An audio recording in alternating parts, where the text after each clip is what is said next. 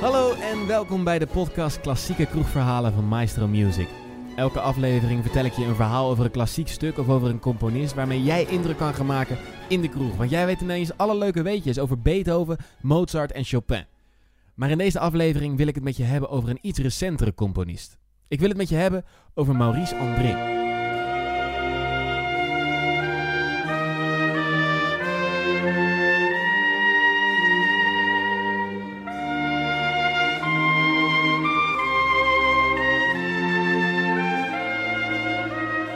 Want veel mensen denken dat klassieke muziek alleen maar oude muziek kan zijn. Maar dat is niet altijd zo.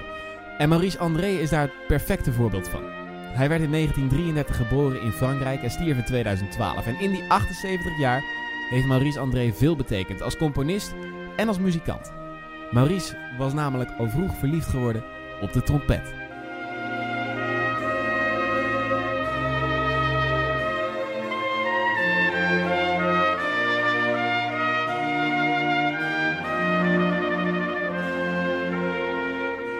Als kind kwam hij al snel in aanraking met de muziek. Hij groeide op in een mijnwerkersfamilie en zijn vader was amateurmuzikant. En aangezien zijn vader trompet speelde, wilde kleine Maurice dit ook heel graag leren. Gelukkig voor hem was zijn vader goed bevriend met monsieur Léon Barthélemy. En deze monsieur die had aan het conservatorium gestudeerd en kon dus lesgeven in het bespelen van de trompet. Vier jaar lang gaf hij Maurice les en steeds vaker had hij door dat Maurice een groot talent had. Een talent dat jaren later nog steeds wordt ontdekt door mensen. Bijvoorbeeld door mijn tante Nel, die Maurice André leerde kennen via de televisie. Bij het programma De Reunie. En daar uh, was dus een leerling van het conservatorium, Rob Campus, die ging bij hem op bezoek bij, bij de leerling van het conservatorium. En die ging dus uh, kijken hoe het met hem ging na zoveel jaren. Maar inmiddels was hij uh, gestopt met trompetspelen, want hij vond dat hij nooit zo mooi zou kunnen spelen als Maurice André. Hij, hij zette de muziek aan in zijn auto en uh, zette de muziek aan en toen dacht ik, oh, wat is dit prachtig. Wat een mooie muziek. Maar dat talent dat deze conservatoriumleerling gehoord had, was niet meteen zichtbaar bij Maurice. Sterker nog, het leek er even op dat Maurice André nooit een muzikant zou worden.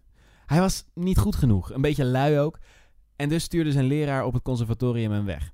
En kom pas terug als je excelleert in het bespelen van je trompet, riep hij hem na.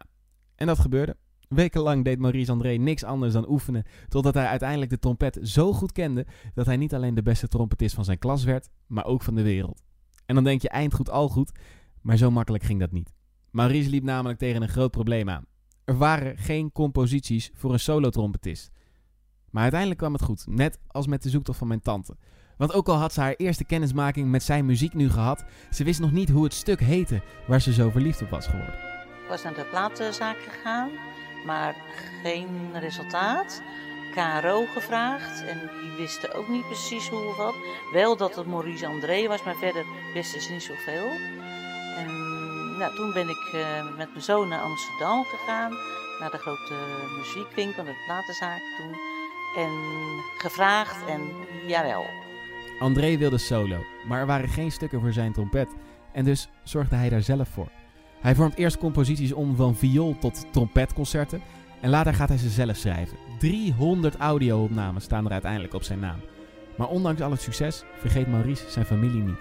Zoals hij van zijn vader geleerd had in het mijnwerkersdorpje, bleef hij dicht bij zijn familie staan. Samen met zijn broer Raymond maakte hij een paar albums. Zijn kinderen stonden samen met hem op het podium en inmiddels zijn zelfs zijn kinderen uitgegroeid tot grote muzikant. Wil je nou meer weten over Maurice André of over Bach of over Beethoven of Mozart?